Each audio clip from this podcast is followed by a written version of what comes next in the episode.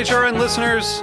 As we celebrate our 15th year, we are deepening our commitment to giving voice to the next generation of food systems storytellers, and we need your help. Our internship and fellowship programs help activate new possibilities for underrepresented and underestimated young people through experiential journalism, audio engineering, and production training.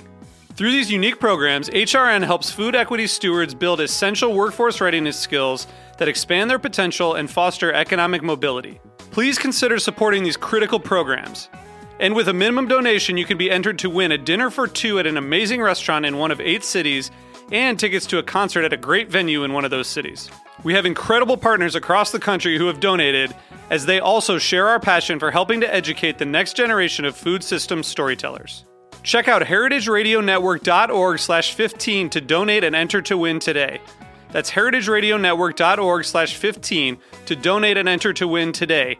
And make sure you donate before March 31st. Thank you. Today's program was brought to you by Fairway Market, like no other market, a New York City institution that sells the best local, national, and international artisan foods for prices that can't be beat. For more information, visit fairwaymarket.com. This is Michael Harlan Turkel, host of The Food Scene. You're listening to Heritage Radio Network, broadcasting live from Bushwick, Brooklyn. If you like this program, visit heritageradionetwork.org for thousands more.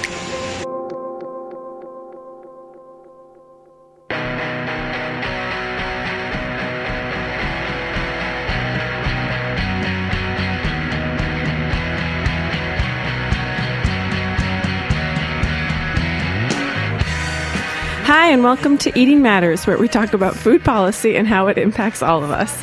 I'm Kim Kessler with the Resnick Program for Food Law and Policy at UCLA Law School, and we are broadcasting live from Brooklyn on Heritage Radio Network. Joining me today in the studio as co host is Jenna Liut. Hi, Jenna. Hi. Sorry, I think that was a little loud there.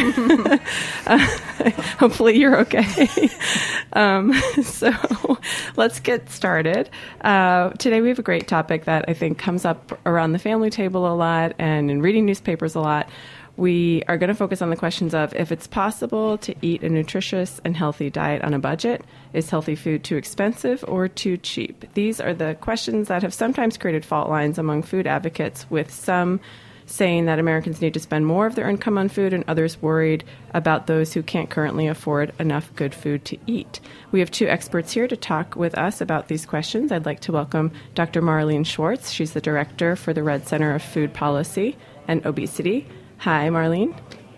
Hi there. Thanks for having me. Very glad to have you on. And we're also joined by Parke Wilde, who is a food economist at the Friedman School of Nutrition Science and Policy at Tufts University, and he also blogs at U.S. Food Policy. Hi, Parke. Hi, glad to talk to you today.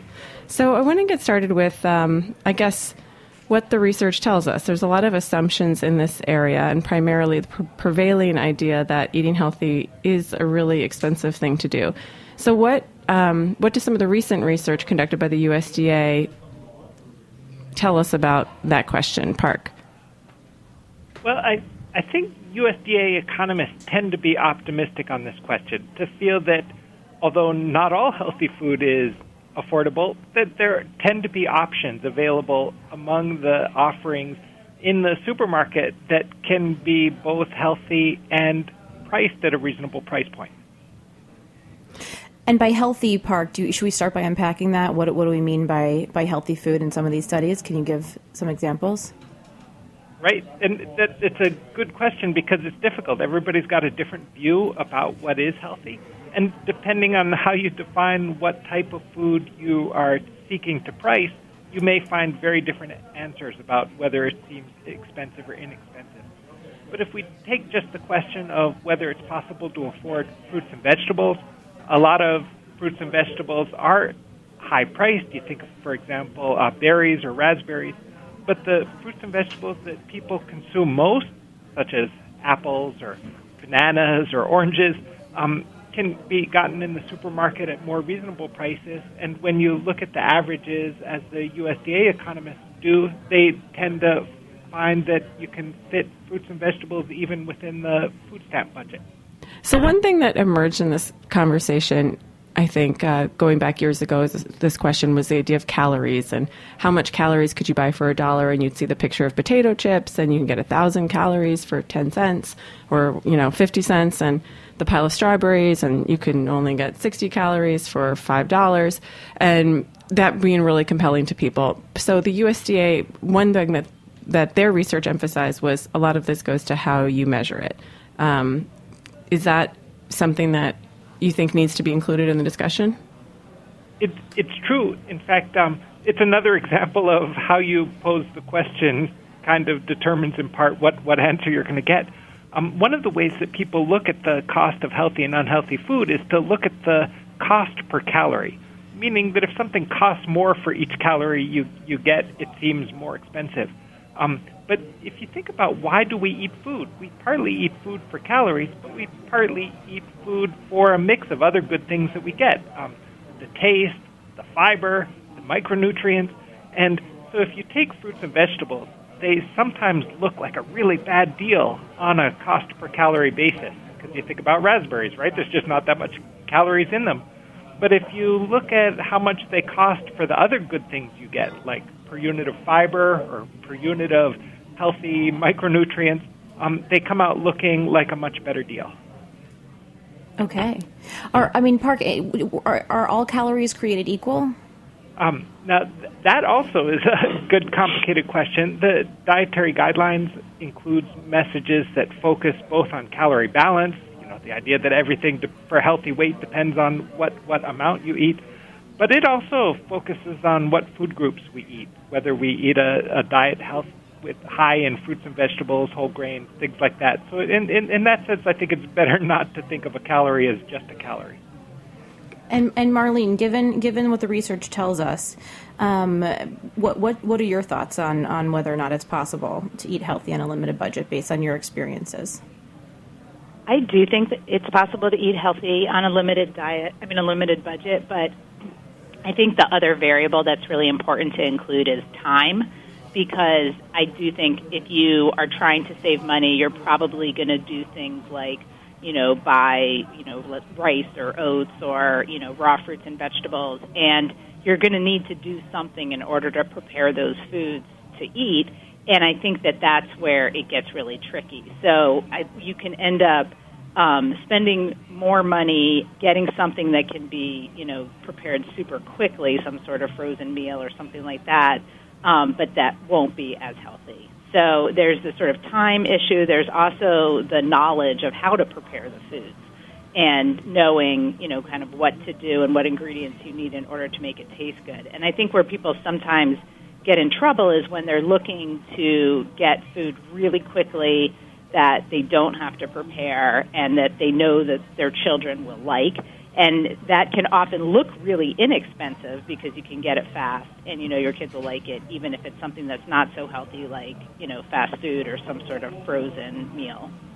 So even though we have we're talking about this issue as an area that's challenging for many and uh, across the spectrum, we we actually have overall pretty cheap food here in our country, and we've had I think for a long time a, a national policy that has been supportive of making food cheaper. Is that a correct characterization of our history here? Parke, would you say? You know, um, that it, it is often said that the U.S. has a cheap food policy. Um, my agricultural economist colleagues look at things a little differently. There, there are some farm subsidy programs that have the effect of pushing down prices of food, but there's many other things that we do that keep food prices high. Think, for example, of tariffs that protect our farmers from imported dairy products or imported sugar. Or think about um, checkoff programs, you know, that advertise encouraging us to eat more beef or more pork. Um, all of these have the tendency to increase the price that consumers face, among other things, by increasing consumer demand for food. So I would I would think of farm policy as a mix on prices, um, the main thing that's driven prices down, even more than policy, is just this hundred year history of technological change in the U.S. food system. So if you think about the change from small farms to larger farms, from small equipment to immense harvesters and um, trucking food from place to place, um, it's surprising how different the way we get our food is from the way it was just a few decades ago. But overall, would you agree that it is still? I mean, if, if broadly speaking, would you agree that it is still, you know, for the first time maybe in history, we're finding pork at like two dollars a pound, or you know, something crazy cheap along those lines? You can walk into the grocery store and buy an apple for fifty cents. Yeah, and people spend. And, um, yeah, sorry, go on. I no, I think I think because you know there's good things and bad things about these changes. You think about the industrialization of the food system; it has a number of things that raise alarms for people, like what is the effect on animal welfare? What is the effect Mm-hmm. on small farmers? Um, what is the effect on um, what antibiotics are used in our food production system? But the one thing it does do is it gives us the food at quite a price point, right? So it's just astonishing. Uh, as you, as you stand there in the supermarket looking at the price of pork that's on sale, Right. you find yourself wondering how is it possible to get this to the supermarket at that price per pound? And so this is where many people think that that's a problem because we're not seeing the true cost of food and the true cost of labor and the environmental costs going into some of those um, expenses. And and you look worldwide and see that Americans are spending on average less money than other countries are spending on their food. But what I found was interesting in looking through some of the information that our guests had shared for the show was that that's not actually true at the lowest levels of income. People are spending a really high portion of their income on food, which I think comes back to the question of are there differences between low income and high income in people's purchasing habits and what they're able to buy? Um, and Marlene, can you weigh in on that? Sure. So we did a recent review of the literature looking at, um, at nutrition by people who participate in SNAP, which is food stamp program, people who are similarly low income but don't participate, and then people who are higher income. And you know, it again, it depends on the way you're looking at it. If you're looking at just calories, um, we don't have a problem, at least according to what we found, you know, here in the United States, with people not getting enough calories. So it seemed that both the SNAP eligible and the people on SNAP were able to get adequate calories, um, you know, compared to the to the higher income people, and certainly adequate calories compared to what uh, you know you would recommend. But when you start to break it down and look at the nutritional quality of what they're eating, that's when we started to see the differences. And you know, it's a t- it's a hard thing to study, and the results are often mixed. But what we basically found was that the dietary quality was lower among the lower income people. So both the SNAP participants and in some cases the non-SNAP participants seem to be not having, uh, you know, as many fruits and vegetables, having more sugary drinks and things like that. And so that's where, you know, you can argue that it's harder to eat a healthy diet if you're low income. Be- because based on what you're finding, the SNAP recipients in particular are eating compared to those people in a higher income group. Right, right. So there weren't huge difference between the low income people who participate in SNAP versus those who didn't. Um, it you know it seemed they tended to look more similar overall, although some studies did find some differences. But it, in general, the biggest differences were with the higher income families. I'm just curious. Can you uh, explain why you did did that control group um, of between low income participants and those who are SNAP eligible? Those are who are participating and not participating. And Well, yeah. in a in a yeah, in a perfect study, you would randomly assign people to either have SNAP benefits or not, but that's not ethical.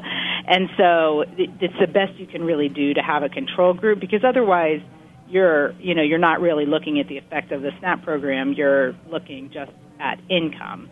But the other problem, though, is that people choose to participate in SNAP or not, and there may be other very important variables that are related to this that are driving that choice to participate or not. So even if we did find that, let's say, SNAP participants um, had a worse diet than equally low income non participants, you could never say it was because of the SNAP program because it could be that they're different in the first place, and the ones that choose not to participate maybe have other resources or you know other things going on, so that's why they're able to pass up that um, entitlement. So, in terms of takeaways from that, Is that something that's saying SNAP, the SNAP program is working as intended, but the goals need to become more refined? Is that something that's saying SNAP is not really working because the goal is to bridge the gap and make sure that people are getting adequate nutrition? I mean, what? How do you um, summarize, or what does it mean for you in terms of the implications for the program, Marlene? Sure. I would say the program is absolutely working in terms of keeping people from starving. And so it, you know, it is giving people resources that they're able to use in order to get enough food to survive. So in that way, it's completely successful. That's that seems But like a I pretty low bar, though. well, although you're talking, I mean, you're talking about international comparisons. I mean, Right. there are other countries where that's not the case. Right. So I don't think it's sort of a small thing that in the United States we don't have the problem like you have in some other countries. well, we're, I mean, But compared to other developed countries, maybe I'd be curious to know. Sorry to cut you off. Yeah, I mean that's an interesting. Yeah, that's an interesting question. But I think that you know the the differences though in diet weren't huge. I mean they were statistically significant, but they weren't you know like whopping huge differences. They they were more subtle, and they tended to mostly be in those you know sort of sugary drink, you know, sweet dessert category, and then the things that we do think of as being more expensive, like um, fruits and vegetables.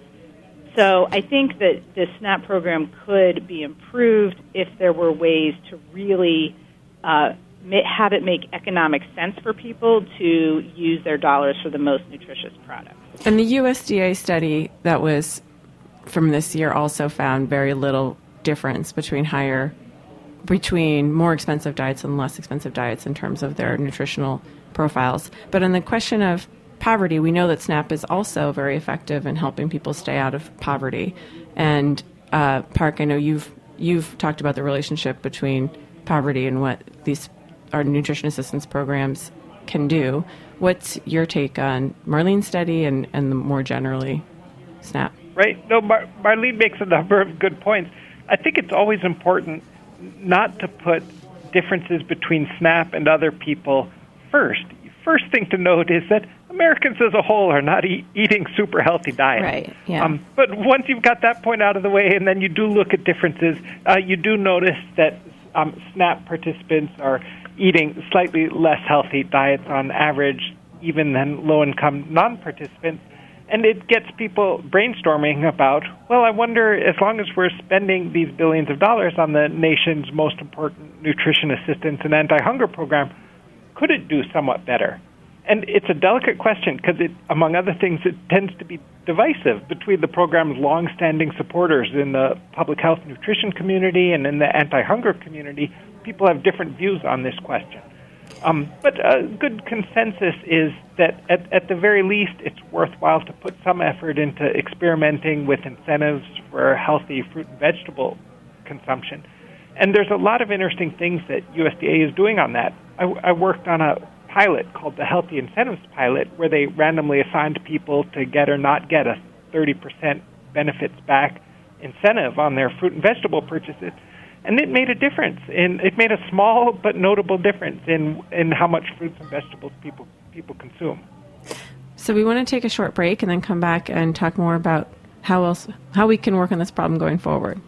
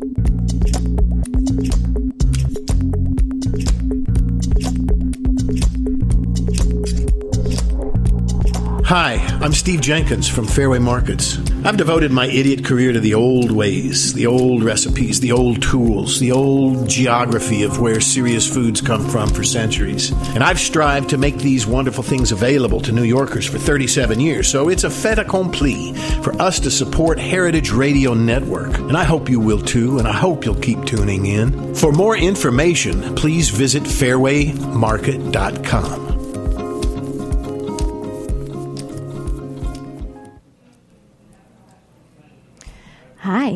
we're back on Eating Matters with Parke Wilde and Marlene Schwartz talking about whether or not it's possible to eat healthfully on a limited budget.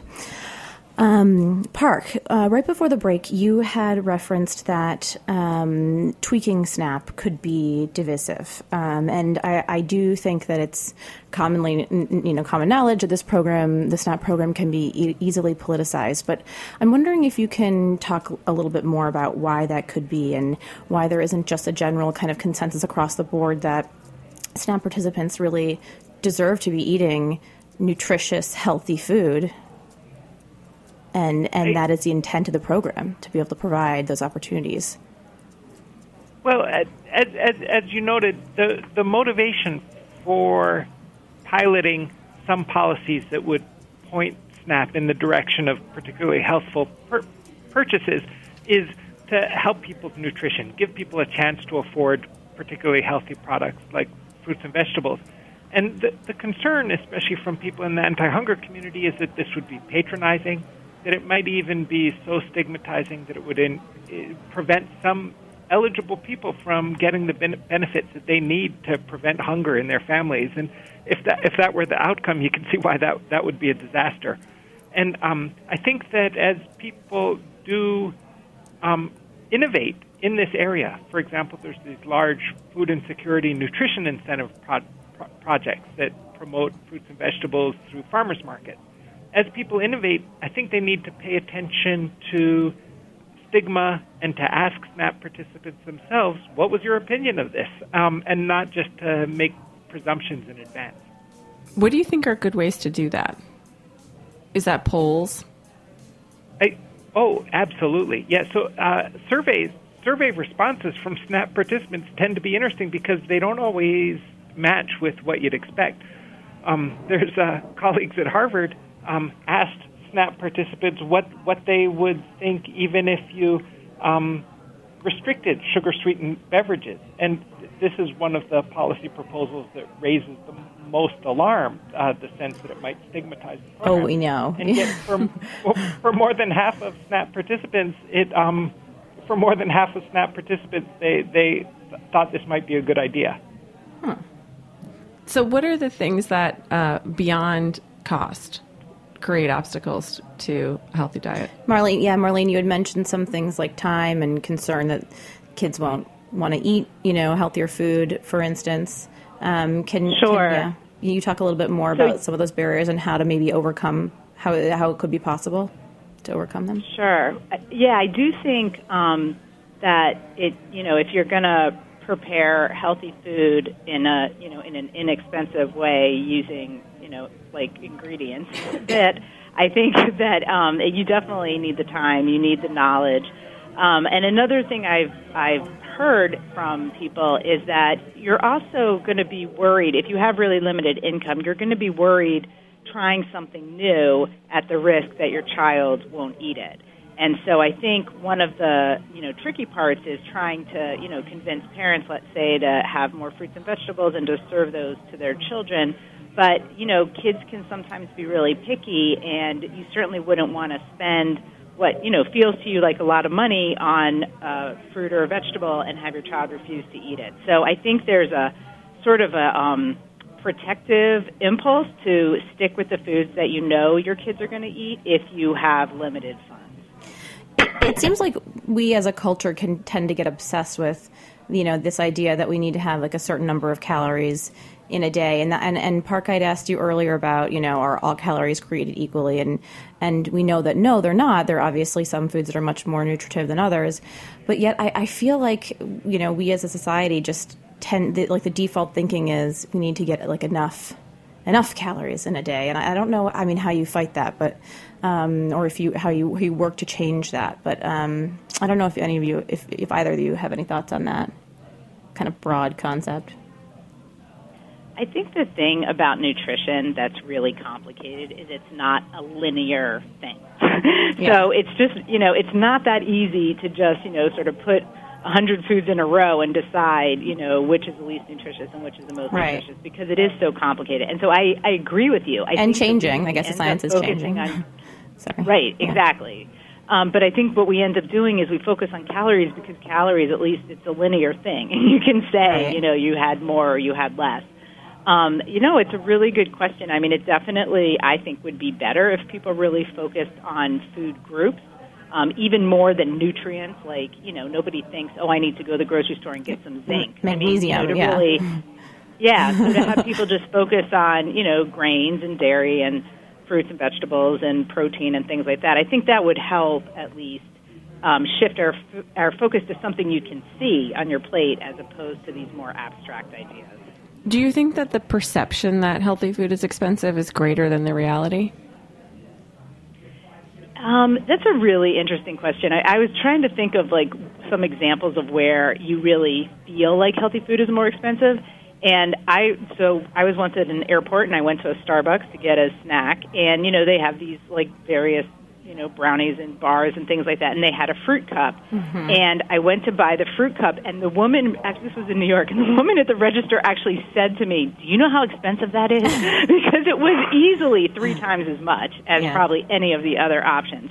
So I mm-hmm. do think in some situations, it you know, especially a place where shelf stability is is important.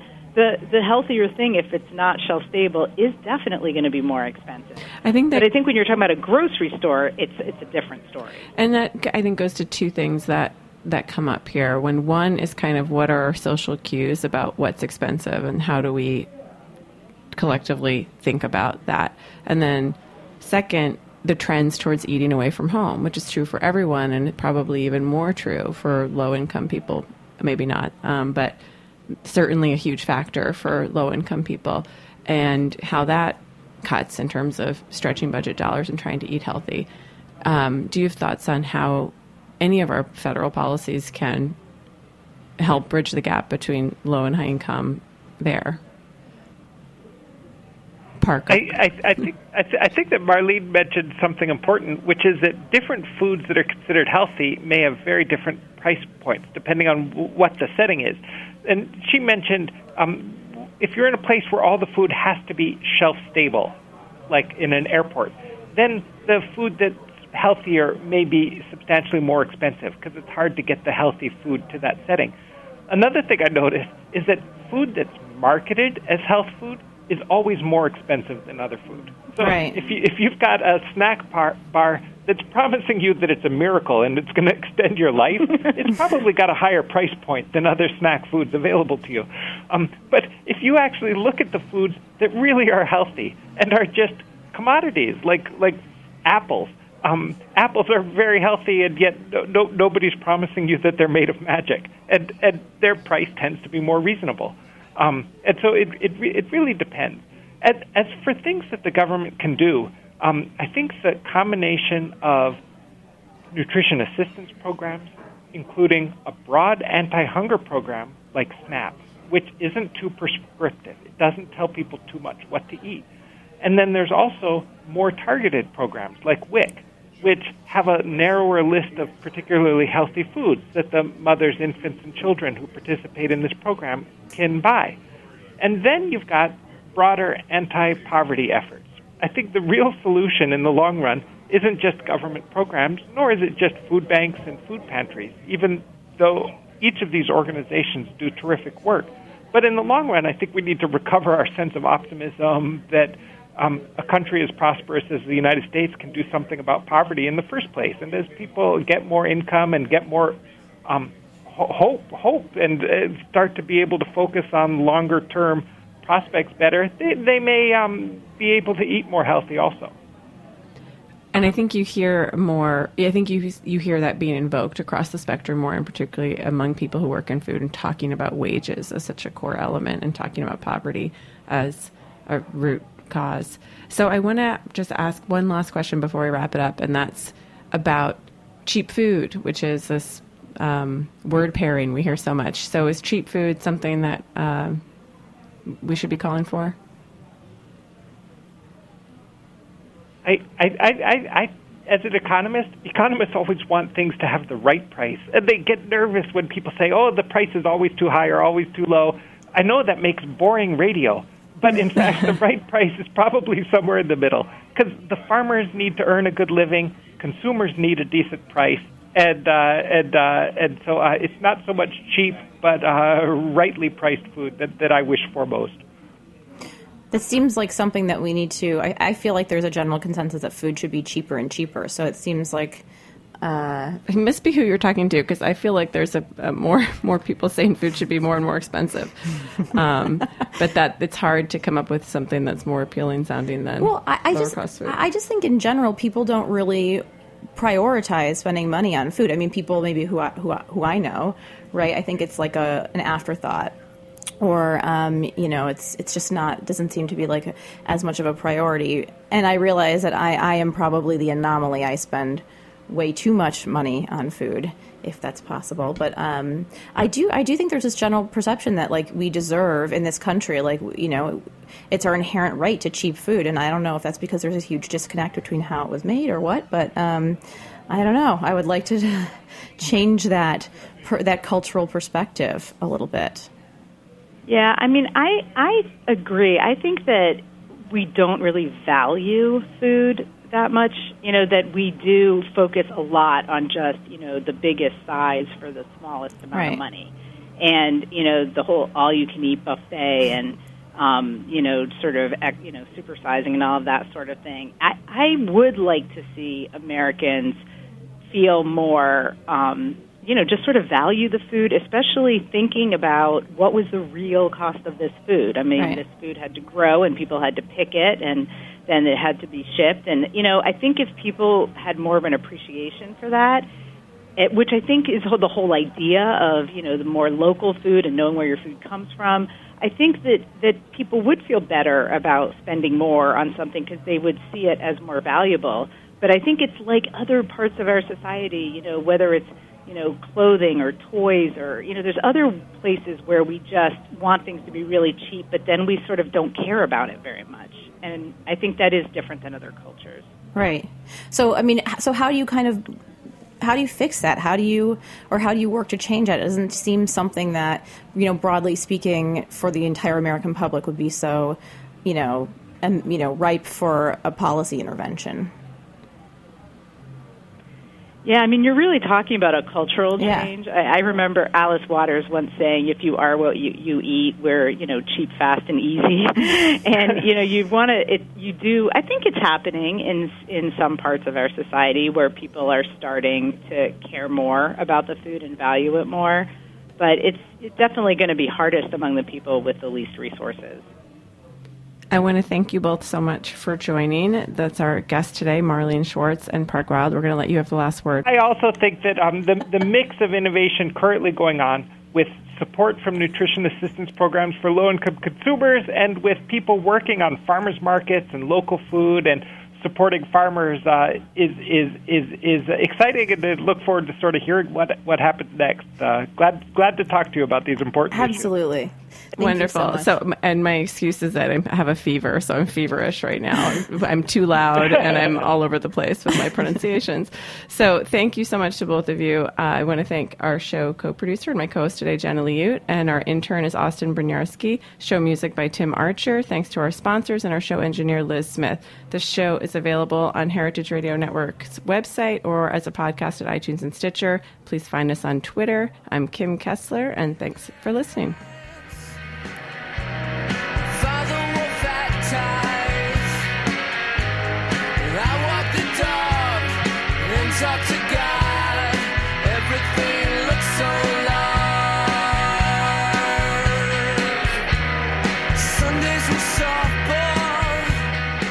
Listening to this program on heritageradionetwork.org. You can find all of our archive programs on our website or as podcasts in the iTunes Store by searching Heritage Radio Network. You can like us on Facebook and follow us on Twitter at heritage underscore radio. You can email us questions anytime at info at heritageradionetwork.org. Heritage Radio Network is a 501c3 non-profit. To donate and become a member, visit our website today. Thanks for listening.